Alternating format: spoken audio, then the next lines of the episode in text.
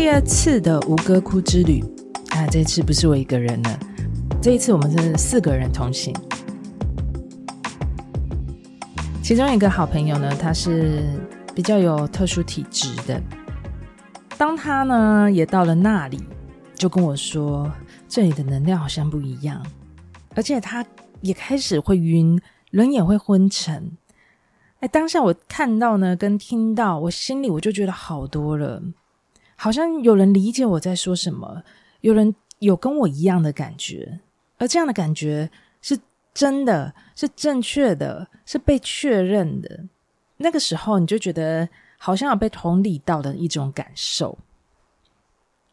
所以我跟他一起旅行的这个过程，就是一下子他昏昏沉沉的，一下子又轮我昏昏沉沉的。其实我们各自都这样片片段段的呃坐着休息，然后让自己去调整，让自己平衡。在其中有一天，有一个景点上。呃，我突然间，我的头跟身体特别的沉，特别的昏。我坐在那个石头的椅子上面呢，我昏沉到让我瞬间的闭上眼睛。我原地的坐下来蛮久的，直到呢，好像我感觉到有一股我看不到的东西，它慢慢的变轻，慢慢的变轻，然后渐渐的离开之后，我才开始的慢慢的张开眼睛。而我的朋友呢，他就坐在我的身后，他有一点距离的陪着我一直坐着。正当我转过身跟他说：“我刚才晕到我眼睛都张不开了。”他跟我说：“刚才有个古文明的女生，她朝着你的方向来，他在你前面很久，他停在你的面前，放了一些好像能量一样的东西在你身上，而且蛮久的。她长得很漂亮。”看起来是带着善意来的，所以我没有打扰。我那时候听他说完的时候，我才能理解，原来我刚才有这么不一样的感觉。在那时候我是看不到他的，但是我能感觉到它的出现，我的身体会有什么样的不同。所以在第二次旅行的最后两天。我们四个人一起来到很陈旧又荒废的古迹里，在这里的石头呢，它都是散落一地的，已经不是一个很完整的建筑物。但是这里的陈旧感跟破损感，那个感觉非常的美。其实来到，我已经来到这边第二次哦，我都还是很有记忆的。所以，我们四个人走在一起，那一份突如其来的昏沉哦，又让我开始想要停下来休息。我告诉他们，不然我在这边坐着好了。我在这边坐着休息，等你们啊，你们进去慢慢看。那反正我也来过了。然后当我们说好的时候，其他三个人就往前走了。我就一个人挑着一个比较宽大的石头，就坐了下来，闭上眼睛，就好好休息。当我闭上眼睛之后，我真的不知道过了多久，突然间，一颗很硬的圆形的球。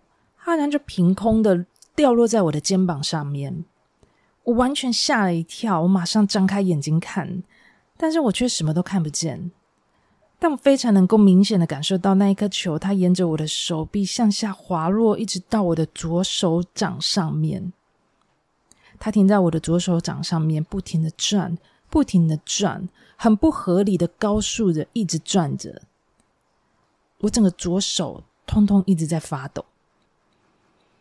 我真的太想知道到底是什么东西突然间来到我的手里，它就这样子凭空就掉在我的肩膀，滑在我的手里。我的直觉就一直觉得这是一颗白色的水晶球，在我的手上直径大概有八公分这么大，它一直很高速的在转着，我真的讲不出来那个速度有多快。一直到直到它转着转着，它的整个速度开始慢了下来的时候呢，但是我的手还是都是麻的，非常麻。那个手还在抖，那个抖已经不是说我在害怕这件事情的抖，是我的手有点承受不住这个东西来到我身上，然后它很不合理的也在发抖。所以当它开始速度慢了下来之后呢，到最后它停下了我手上的时候，我的手就是一直麻麻的、胀胀的，我整个人还是傻傻在原地很久很久。我真的觉得这，我怎么会遇到这样的事情？这个东西到底是什么东西？怎么可能平白无故的就掉在一个人的身上？这个人就是我，而且怎么可能我看不见？但是他就是活生生的八公分这么大，然后圆的球体，再真实不过。但是我身边完全都没有人，所以我就一个人傻在原地的，一直很好奇我刚才到底发生什么事情。所以，直到我的朋友们呢，他们绕了一圈走回来之后，我远远的看着他，我的眼神就仿佛已经在告诉他，我身上发生这么奇怪的事情。你知道我刚才发生多么奇怪的事？那时候我们很有距离，但是我的眼神都已经在告诉他这一切。他朝着我的方向走过来，我已经可以知道他的视线已经落在我的左手，我就知道。他知道我身上发生了一些不一样的事情，所以正当我要跟他说的时候，他就告诉我：“你手上有一颗球。”我就说：“白色的水晶球，对不对？”他就说：“外层还有还有一层蓝色的东西。”当我在跟他讲话讲讲的时候呢，其实慢慢这个水晶球它好像就慢慢的停掉了，它慢慢的融进我的身体，只留下就是一阵阵一阵阵麻麻的能量在我手上。很不合理，这个东西太不合理了，所以那个手也就只有左手，左手一直在抖，然后心跳也跳很快，你就是一个东西好像加速在你身上在跑，你真的说不，我真的说不上来，怎么会有这么特别的事情发生在我身上？然后我朋友就跟我说，他告诉我这一趟旅行他根本就是来当翻译的啊，他其实已经很不想再接触这一些灵视，就是。就是看这一些东西，觉得他没有想到他要坐一趟飞机来到这么远的地地方，然后就为了要帮我做这个翻译，来回答我这一些事情。其实我回想起来，我也觉得真的太微妙了。一个地方我来到两次，而我来到第二次又要遇见这样的事，而他就在我的身边。那时候我看不见，他看得见，有看得见人来告诉我他是什么，是不是非常的微妙？后来他就转述给我他只知道的东西了。他告诉我，他们跟他说有三个东西会回到我的身上。那他们说，其实昨天我已经拿回了两个，而今天这个是第三个。他说你会拿回你的力量，而且你会用这些力量去做你应该要做的事情。其实当他在告诉我这整段话的时候，我眼泪就流下来了。这么特别的事，是在我今年催眠之后才重新连接的记忆，而帮我记忆起的，就是一位叫娜的古文明女神，是不是非常的不可思议？多重宇宙真实的在我的世界里面，让我不得都不相信，这是一段这么特别的故事，这么特别的回忆，我把它忘得很彻底。然后也是有这个女生在帮我唤起。我们在吴哥窟见到面，然后在台湾又重新的把这个东西让我想起跟忆起。当然，这个水晶球里面还有很特别的东西。有一天，当我多了更多的智慧，我明白了那个是什么的时候呢，我再分享给大家知道。因为真的有太多奇奇特特、奇奇怪怪的事情，它就真实的在我的世界里面去发生。